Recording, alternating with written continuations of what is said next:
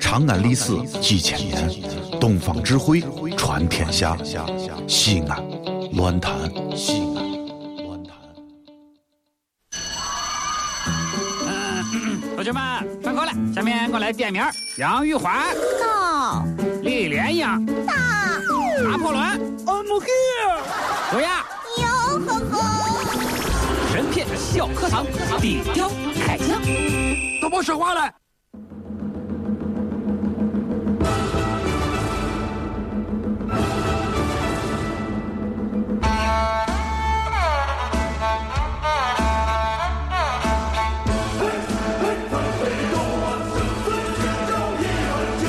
欢迎来到神篇小课堂，今天我们来说说《水浒传》第三十四回。奔走在喝酒吃肉的大道上。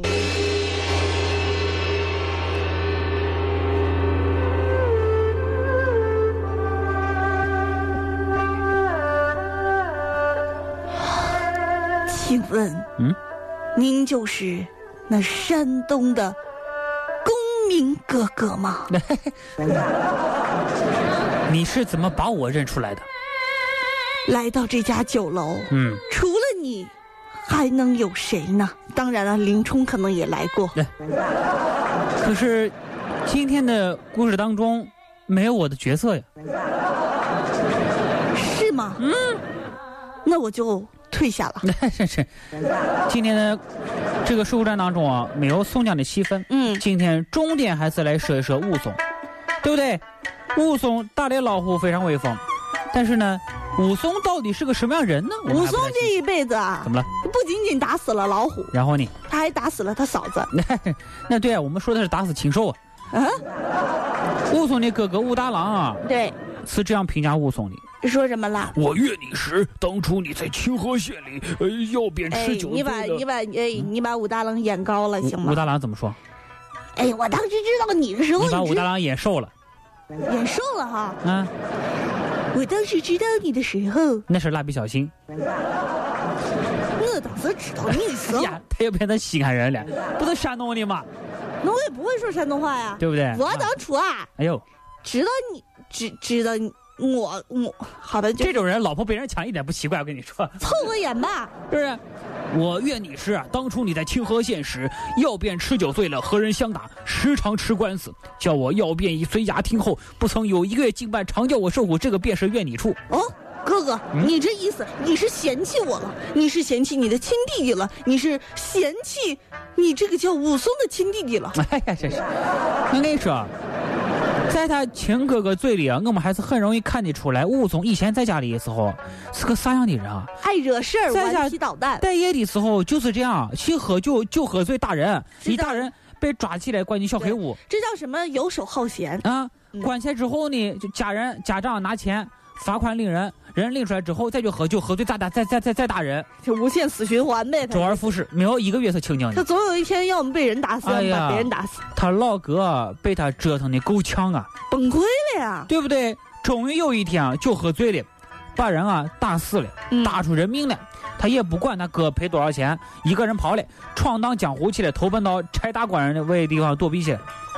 那么柴进呢，当时供武松啊，白吃白喝了一年，嗯，哎，刚来的时候还代为上宾呢，后来就疏远了他了，那是因为宋江来了吗？不是，病了也不管。嗯，看武松住的地方，说是在柴进家的走廊，嗯大冬天哎，是不是啊、所以武松啊，愤怒地说了一句话：“人无千日好，花无百日红啊。”这在我们天庭、天庭、天桥界也是这样 说的天呀。桥哪儿这是？模特界，嗯，还好你没说天堂，真是。嗯，哎，柴进为啥这样对他呢？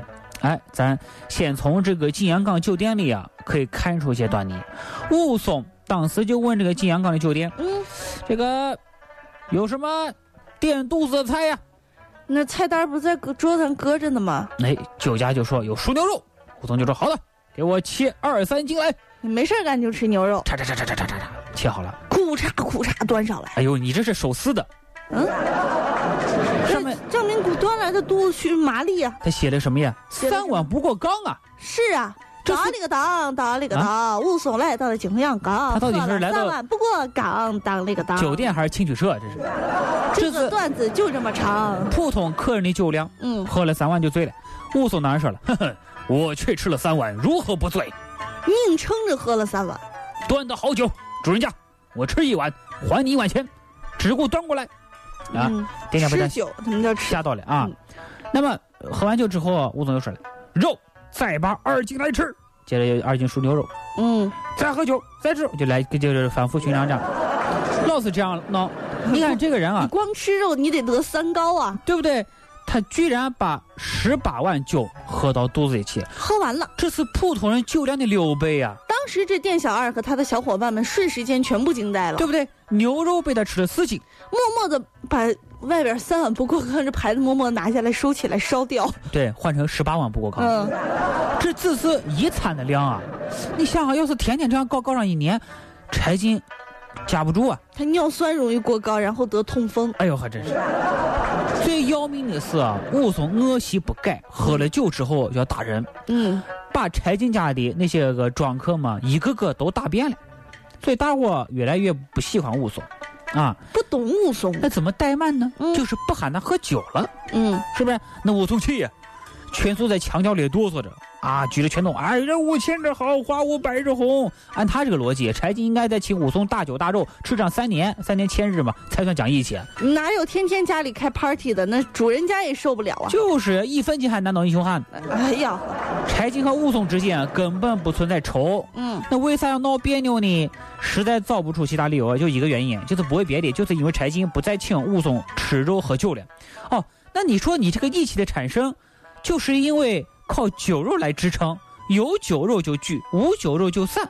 那不然两个人面对面大眼瞪小眼多尴尬呀！嗯、你可以下班跳棋嘛，你你跳棋你也得有啊。是不是？这是一个。再比如说啊，武松打死老虎啊，尽管是为民除害，是无意中做出来的，但他处理赏钱的做法嗯，令人惊讶。他你看怎么了？赏钱多少钱啊？一千贯，对，一千贯赏钱啊，合现在人民币三十万啊，对不对？打个老虎可以卖个小户型了。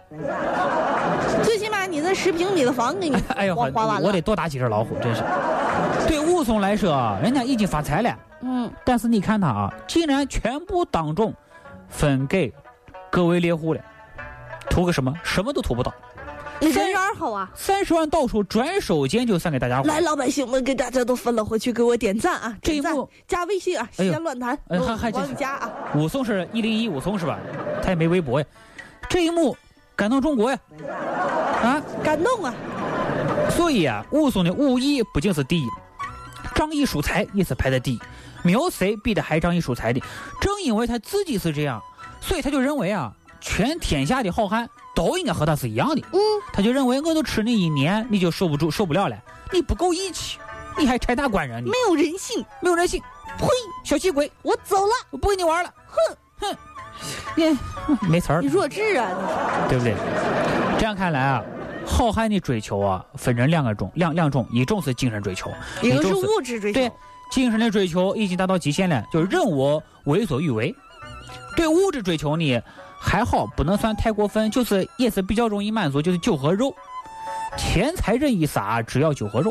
嗯快活的大碗喝酒，大口吃肉，就是他们的人生信条。哎，我的人生座右铭啊！所以咱看这个《水浒传》里啊，经常穿插一些大量的喝酒吃肉的场景。什么是好兄弟？什么是好爷们儿？嗯就是大口喝酒，大口吃肉啊！大口喝酒，大口吃肉，大碗对儿对大碗儿喝酒有益地天长地久，对，哎呀，大口吃肉做事儿紧凑。差差不多可以了。哎，这个吃的时候中途歇歇一会儿，然后再吃，到达目的地之后再吃。嗯，所以可以说，好汉们的生活不在喝酒吃肉，就在喝酒吃肉的路上。哎那么没现没在，什么事儿干。对呀、武松打了老虎之后有地位了，在嗯县里当了个都头，武都头嘛，都头啊，就相当于咱现在的警察局局长，嗯，名气有了，尊严有了，酒肉都有了，一切皆大欢喜的时候，出现新的问题了。我就是武松遇到了第一个女人，嫂子，嫂子在这个时候出现了。他哥的老婆潘金莲。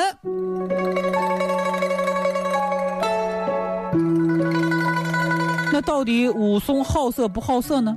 哦，这不是小叔子吗？哎，小叔子，众所期待的潘金莲儿对终于上场了。对，咱不知道他好色不好色，只知道他好酒。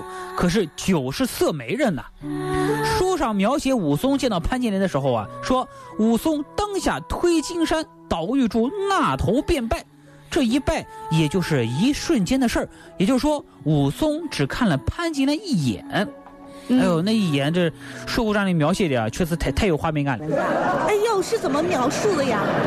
说眉像什么，脸像什么，腰里系着什么，哎，口上这涂。哎，你你太敷衍了，这记得好吧？我们就这样说吧比。如说个事儿，两个重点啊，嗯，说武松这眼看出了嫂嫂暗藏风情月意，常含雨恨云愁。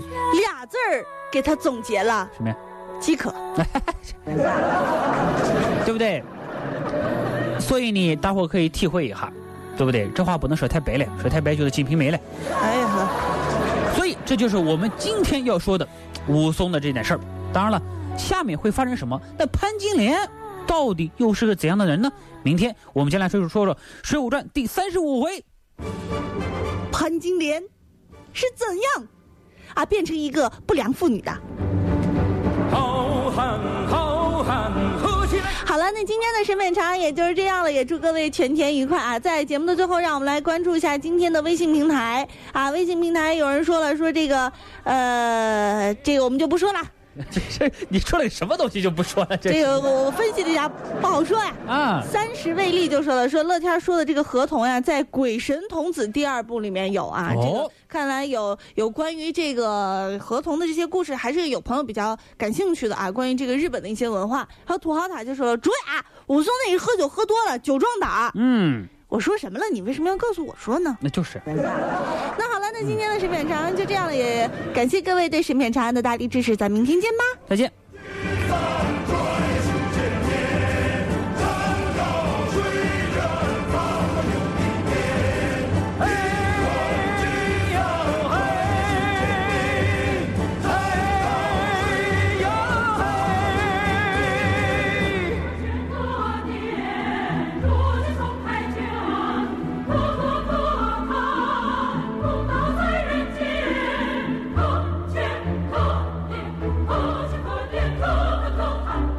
功劳在人间。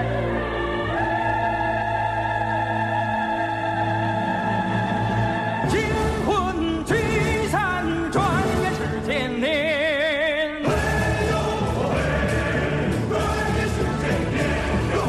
山高水远，苍茫有一边。